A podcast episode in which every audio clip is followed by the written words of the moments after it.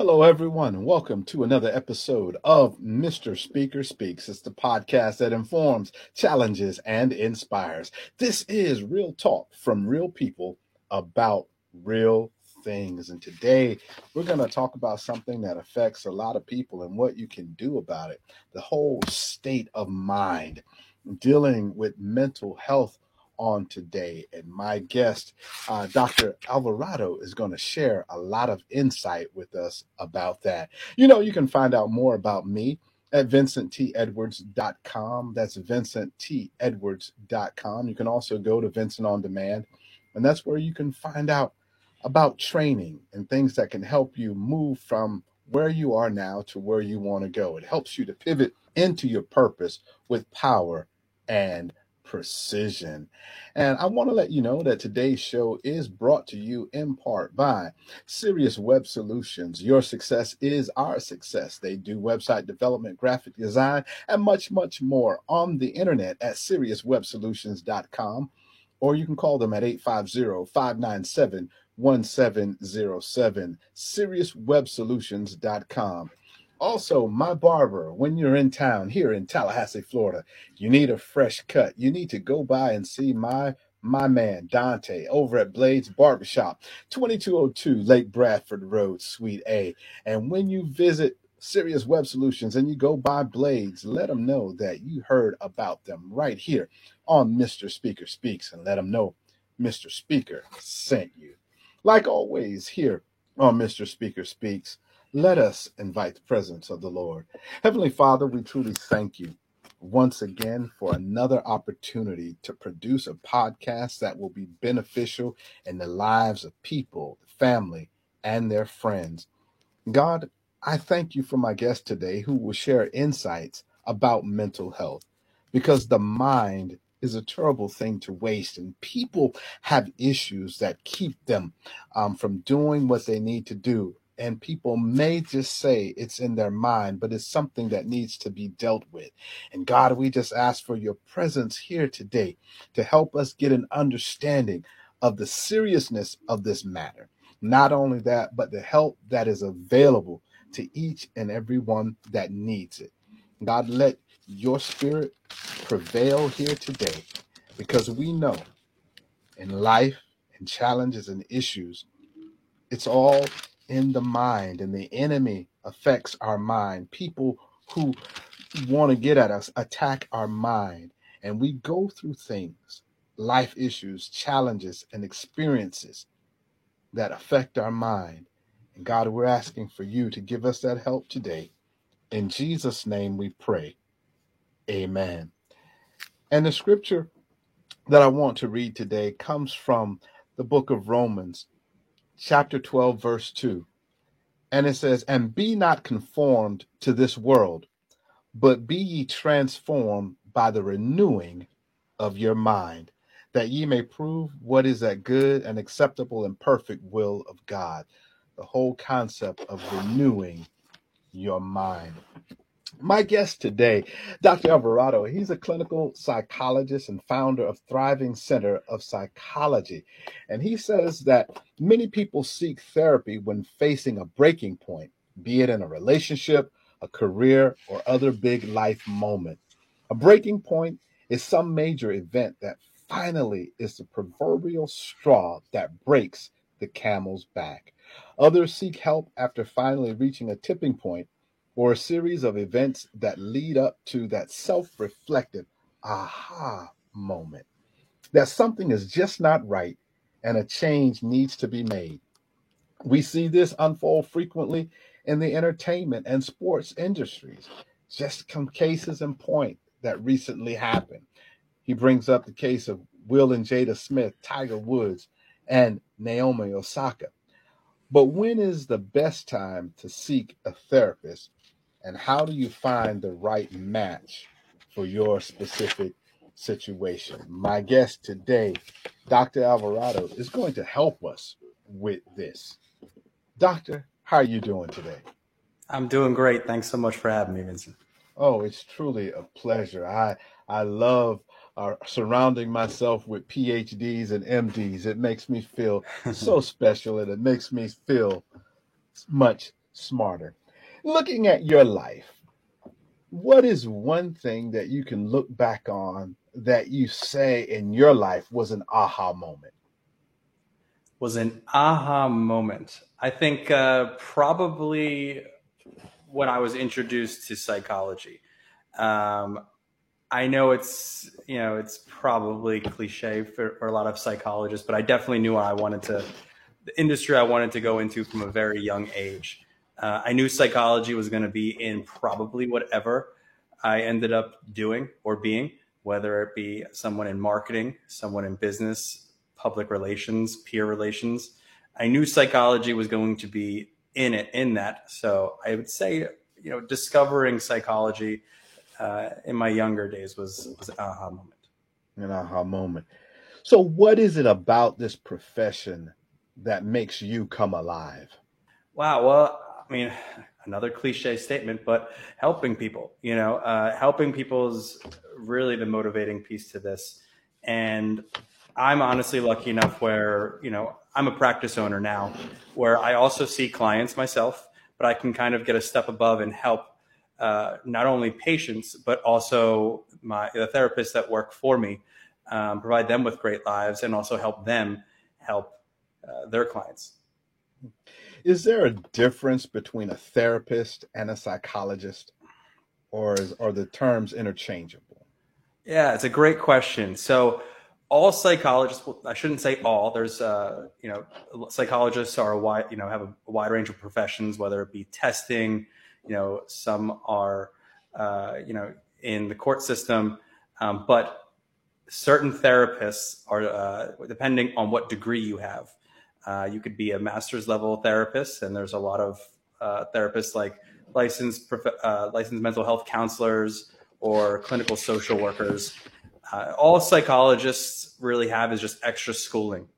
that's really what it comes down to. And that extra schooling allows them to do what differently than someone without it? That's a great question. Uh, honestly, realistically, testing, testing's the one thing that psychologists can do that you know master's level practitioners uh, cannot. Whether it be testing for ADHD, testing for autism, um, IQ testing, things of that sort. Why is mental health so challenging today? And when I say challenging, I'm looking at it from the standpoint of people saying it's an issue that I have to deal with it. Um, is there a difference between men and women when it comes to that as well? Sure. I, I think one of the issues that we're dealing with in terms of mental health is a lot of the traditional stigmas that come along with mental health, uh, especially the one that mental health is only for people who are quote right sick, right?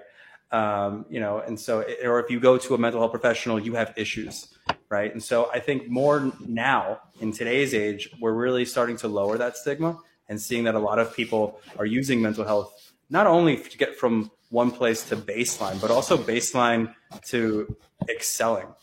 Uh, and is there, a, the second part of your question, is there a difference between men and women uh, seeking mental health? There definitely is. Uh, still, I think it's a little harder breaking that stigma with men, especially that traditional sense of men, right, where we're supposed to, you know, uh, really suck it up and continue on and not show emotion. Uh, where you know women are, are more allowed to kind of be more emotional in our society. So what we see is definitely a lot more women uh, women coming to mental health practices uh, and seeking mental health opposed to men. Um, but that as well, I think, has been slightly lowering, especially especially as we see a lot of the uh, you know famous athletes, uh, actors, and, prom- and prominent men seeking mental health. And help me to understand this. Who should really see a psychologist? Do I have to have a, a, a, an issue going on in my life to see a therapist or psychologist? Can they be considered likened to a coach, a success coach, or does there have to be an underlying issue to seek out one? Sure. Yeah. No, I, there definitely doesn't have to be an underlying issue to seek out a therapist. I think it's a great reason to seek out a therapist if there is an underlying issue um, or if there's something that is unresolved. But there are a lot of people that come to therapy just because they are looking to better themselves in some way. Uh, peak performance is a big industry in the mental health world where um, a lot of people who are again at baseline are just seeking to kind of get that one step up uh, over people who don't seek mental health services. So, looking at mental health, not necessarily having an underlying issue, but wanting to get my mind into a different state to move to a next to the next level, whatever that level may be for me, a therapist can help me to do that. Is that what I heard? Right, exactly that. You know, or even an outside perspective. You know, um, we're really biased, especially to ourselves, and it's unbelievably helpful to get that outside perspective from someone who's maybe not in your inner circle uh, to you know provide you with some really good feedback to help you make a informed decision. The stigma around men seeing it. I mean, I know this is especially challenging in the military not wanting to be viewed as weak. What are some things that you can say to help that man or that young uh, boy that's listening to recognize I may have an issue and it's okay for me to seek out help? Uh, yeah, great question. Well, one thing I would say is I, I would say, you know, imagine your, you know, whoever your favorite athlete is, I can guarantee you they're likely going to a therapist. Um, you know, a lot of the predominant people uh, in today's age, especially very successful ones, Steph Curry, going to a finals game. Uh, you know, he sees, you know, they have a they have a team psychologist that comes with them and travels with them at all times to help them, you know, uh, overcome anything that's going on with them, and also to give them a, a step up in some ways. I think the biggest thing that we could do for these, you know, young young men is to just talk about it more um, and and be more vocal about men going to therapy and really lower you know and, and normalize it in a lot of ways. Normalize it. That's that's a, a unique word uh, making it what i would call commonplace it's okay. Women why are they more apt to seek it out and seek help? Yeah, you know that's a that's a great question. Um, I, I mean, it could be a societal. I, there's a few factors, but I think societal is, is society is a, is a big one, um, where society might allow them to you know, be more open about emotions, you know, and it is more normalized than for men. Um, but you know, we also see, you know, in terms of statistics, you know, women definitely seek mental health services more. Um, an interesting statistic is, you know, more women do uh, attempt to harm themselves uh, in terms of committing suicide, but more men actually complete that. So more men actually do complete su- or do actually commit suicide than women. However, uh, women are more likely to attempt it. When is the best time to seek out help or to start therapy? Yeah, yesterday probably, but uh, second best time probably today. I, the saying I love is if you've thought about seeing a therapist, chances are it's time. You know, there's probably a reason why you've thought that, um, and you know you should go to one and just see how see how it is, and uh, what benefits can come from it. Hmm.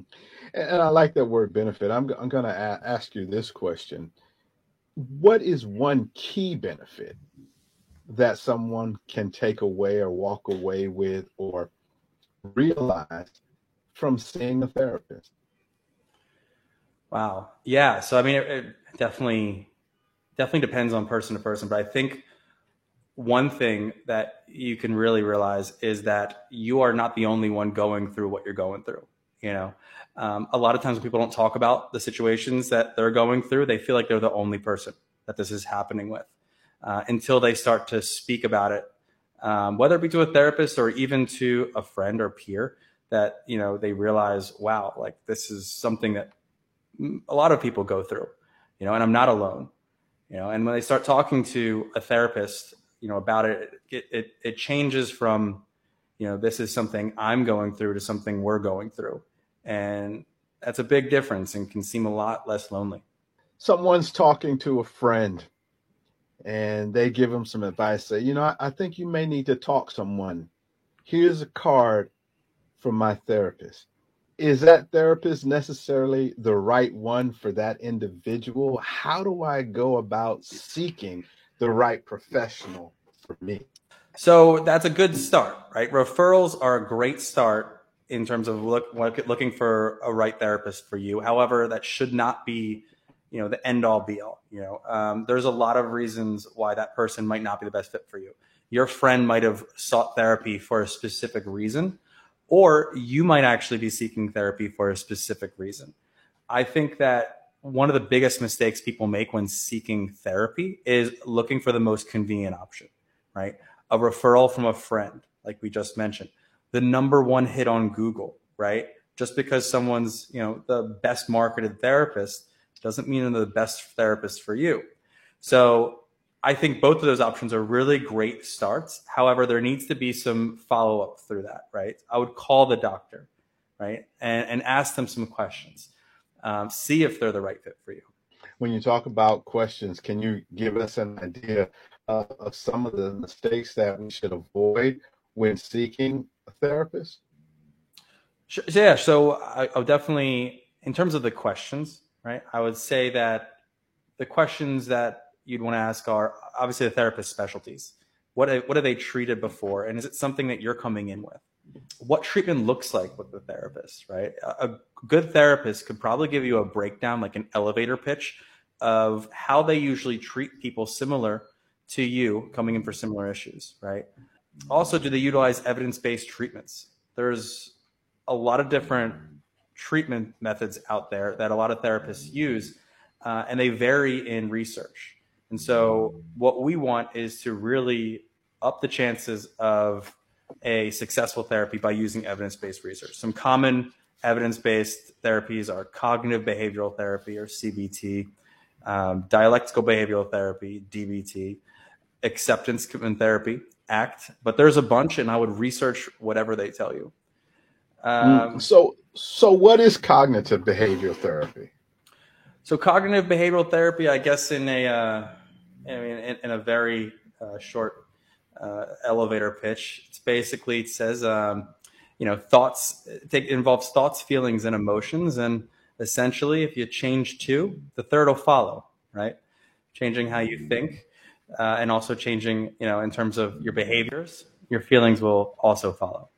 So is that the one where they come in and they say, "Oh, lie down on my couch and let's talk about it. you know, that that's the one thing you think about when you see a therapist. Like, oh, have, a, you know, sit on my couch, relax. You know, is that the case these days, or you just sit in a chair? Because I, I watch a lot of shows, and sometimes, you know, like um, some of the crime shows when police officers have have done some shooting and killed people, and they need to go and see somebody. They're just sitting in a chair and being asked all these questions, and then sometimes people are lying down on the couch. I mean, that's what comes to mind. And you know, that is a, a very Freudian way of, of therapy, which is extremely old school, but makes great for movies and, and, and shows. Uh, it is, it's not how a lot of the evidence based therapies are done these days. Uh, usually it's just done sitting on a, on a, you know, a couch, just normally sitting and, and across from someone in a chair. A big reason I think a lot of people switch from that is because, you know, we want people to go through experiences like they would it every day, right? You can you can do something, talk about something difficult, um, or do something difficult. You should probably do it while you're looking at somebody because that's usually how society works. You're not usually, you know, going through things looking at the ceiling. Is there a difference between a fear and a phobia? Uh, great question. I think the fear, uh, you know, we all have fears, right? Uh, to some extent, and some are very valid, right, to keep us alive. Uh, however, when it's a when it turns into a phobia, there's some criteria for that, and it's usually when it interferes with our daily living. So, when it comes to seeing a, a therapist, do I have to be in the same state because everything now is is online and do virtual sessions really work or is it really needed to be have that face to face because even now I've, I've seen a lot of these athletes and um, one I think is a swimmer and they're advertising like these these apps I do believe where you having you can see a therapist online. Does that really work? So research says that uh, teletherapy, which is seeing a therapist over video, is just as effective as going in person. So it does work. It has been working. It was definitely an adjustment. You know, teletherapy has been around, but obviously COVID has pushed it into being mainstream. And I think it was a, an adjustment for a lot of people in terms, you know, whether it be the clients or even therapists, it was an adjustment for. But, uh, you know, now it's almost the norm. And I feel like uh, people are very used to it now and very comfortable with it.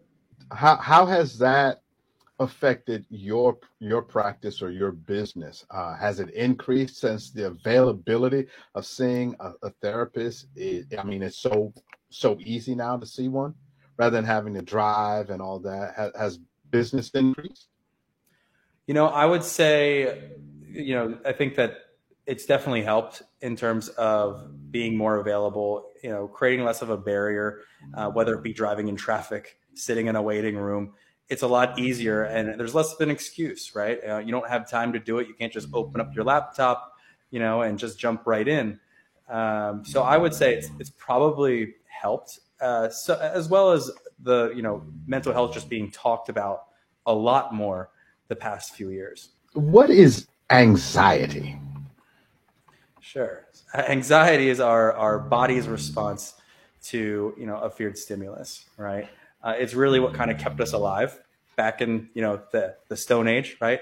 Uh, people who didn't have anxiety back then were usually eaten by like a bear or tiger, and so that's transferred, you know, to to this day and age, and we're not really uh, you know being chased by these animals. However, you know our body still has evolved in such a way where we feel like that threat is out there, and it, it's misappropriated a lot to some of these issues that are not life and death.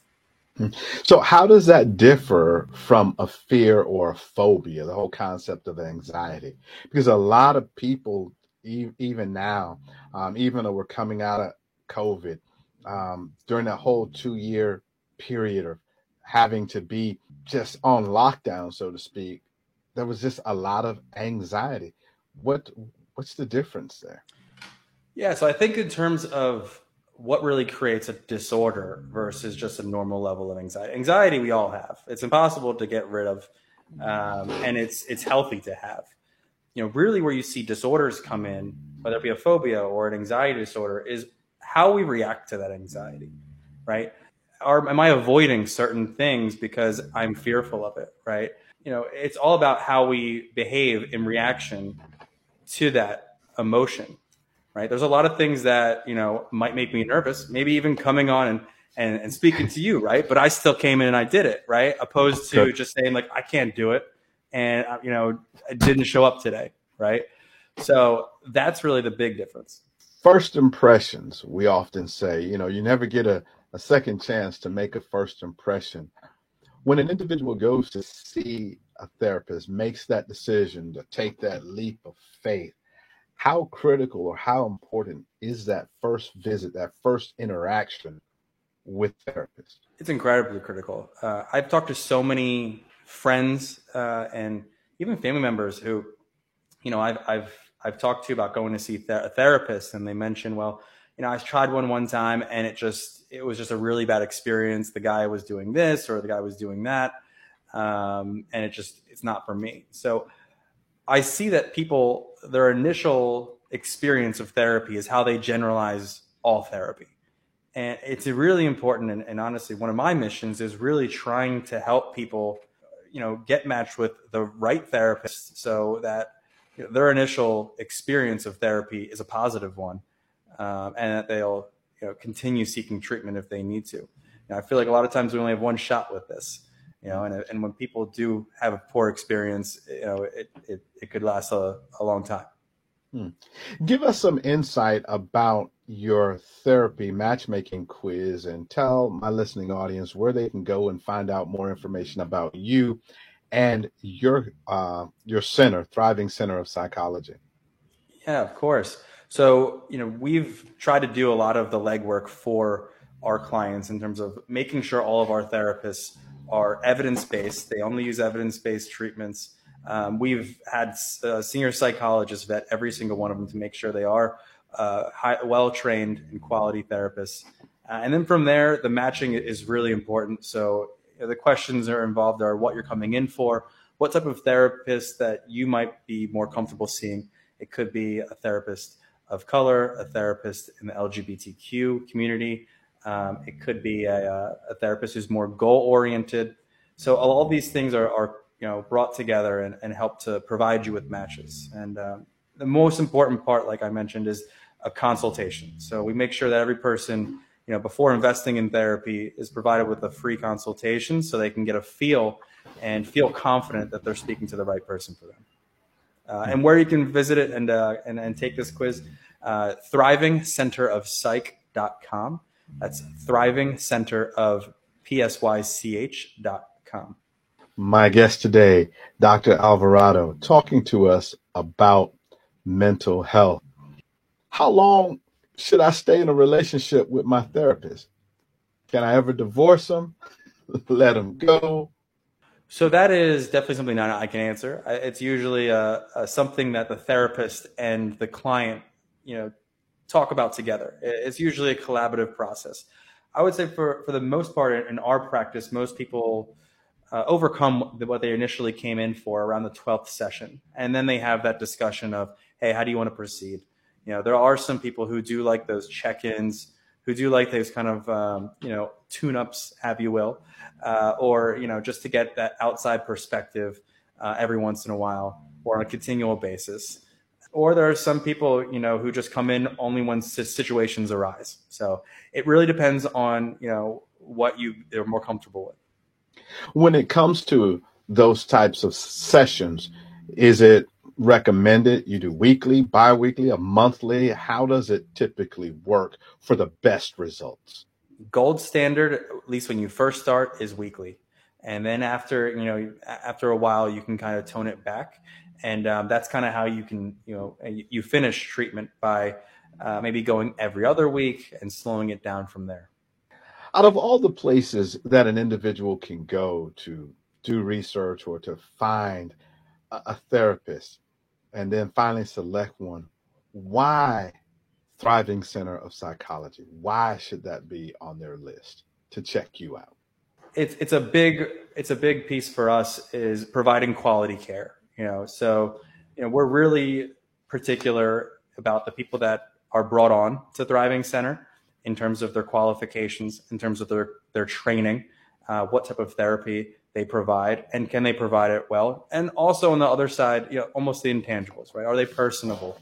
Um, would people feel comfortable speaking with them?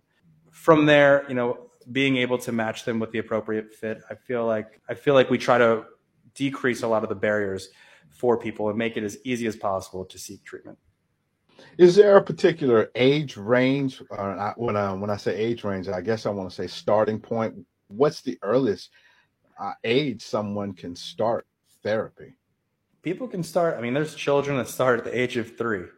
Uh, so, yeah, three? yeah, there's children psychologists. Yeah, there's uh, three years old for sure. So, um, you know, obviously it's more behavioral and less cognitive at that point. But you know, there's never it's never too early to start. Never too late either. So, um, online videos. I saw that on your your website. Tell me about that. Is that like pre-recorded information that you can just sit down and watch? So, not at this time, but I think you might be referring to the teletherapy that we okay. probably explain. How well does group therapy work? What comes to my mind is like an AA meeting. Is that what it's like in group therapy? So that is a type of group therapy. I would say it's more of a support group group therapy can be a lot of things. There can be some, a group therapy that's maybe surrounded by a situation, which could be, you know, problem drinking uh, or something of that sort. A lot of times there's process groups, what you call, and that's just people of, you know, different types of uh, backgrounds just speaking about what's going through, you know, their how they're you know what's going through their week um, and the the beneficial part about group therapy is that when people are in individual therapy, they're basically coming to you and putting a face on, right? Like almost like a first date, right? Um, I'm coming to a th- therapist, and this is the me I want to show them, right? When people go to group therapy, they can't really do that, right? Because they're interacting with multiple people.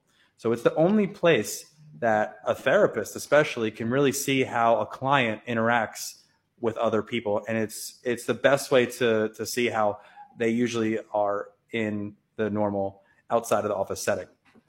That's interesting to me that you said it would be easier in a group because I think I could hide more in a group than I could one on one. Help me to, to to see that because it's like I could just say something and pass and defer, but when it's one on one, you can look me into the eyes and really pull that out. Whereas in a group, I could really hide behind that and really mask issues. So I think if you're, you know, you're not talking much, it might be a little harder, but usually group tends to bring out, and if you're, you know, if you're in there interacting uh, in the group, it could be very easy, you know, um, because, you know, you're dealing with a lot of different other people as well who are asking you questions, who are having different responses towards you. Uh, so it is definitely a little bit more difficult to, you know, put on that first date impression. What worries you about the state of psychology and therapists right now? What keeps you awake at night? Um, that, that we need more of them in a lot of in some in some ways. Uh, there's always, you know, some some help we need. We, you know, we're always looking for for a good set of hands to help with with our clients, um, and the need is definitely there, which is great.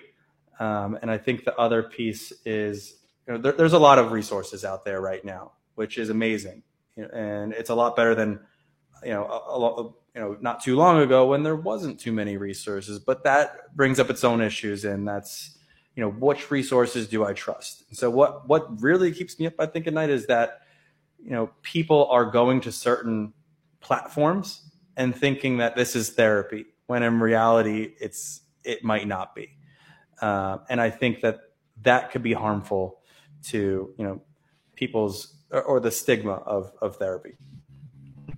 I'm going to ask you a challenging question now. Give you Oh, a moment Uh, to prepare. uh, you know, the big and and, and I I, I want to hear your take on this.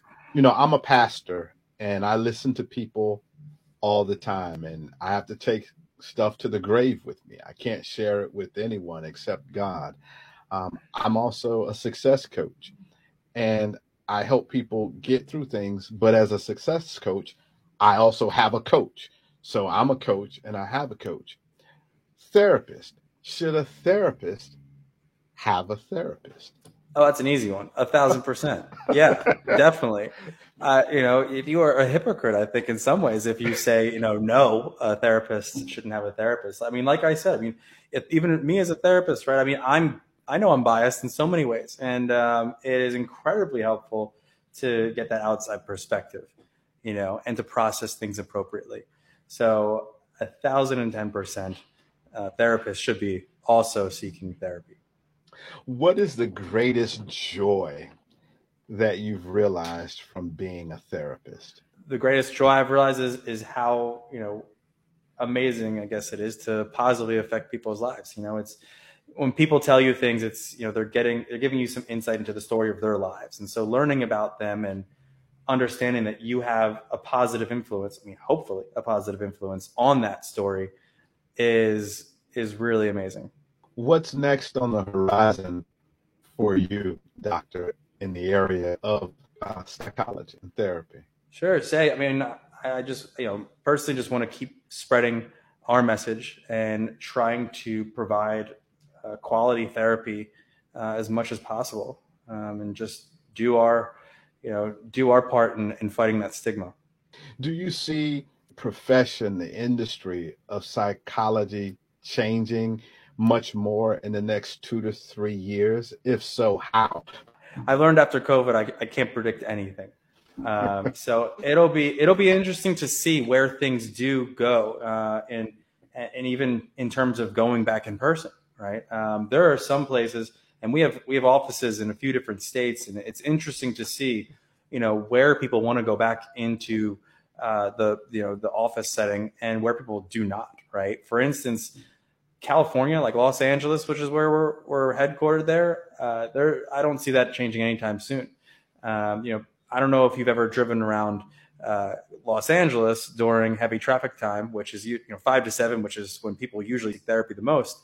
Mm-hmm. it's not fun, you know. Um, so I can't see people wanting to do that, going, you know, and going to a therapist's office uh, and sitting in a waiting room. On the flip side, New York City, um, a place where you know everything's pretty condensed, um, and also you know people don't have as much space to speak privately.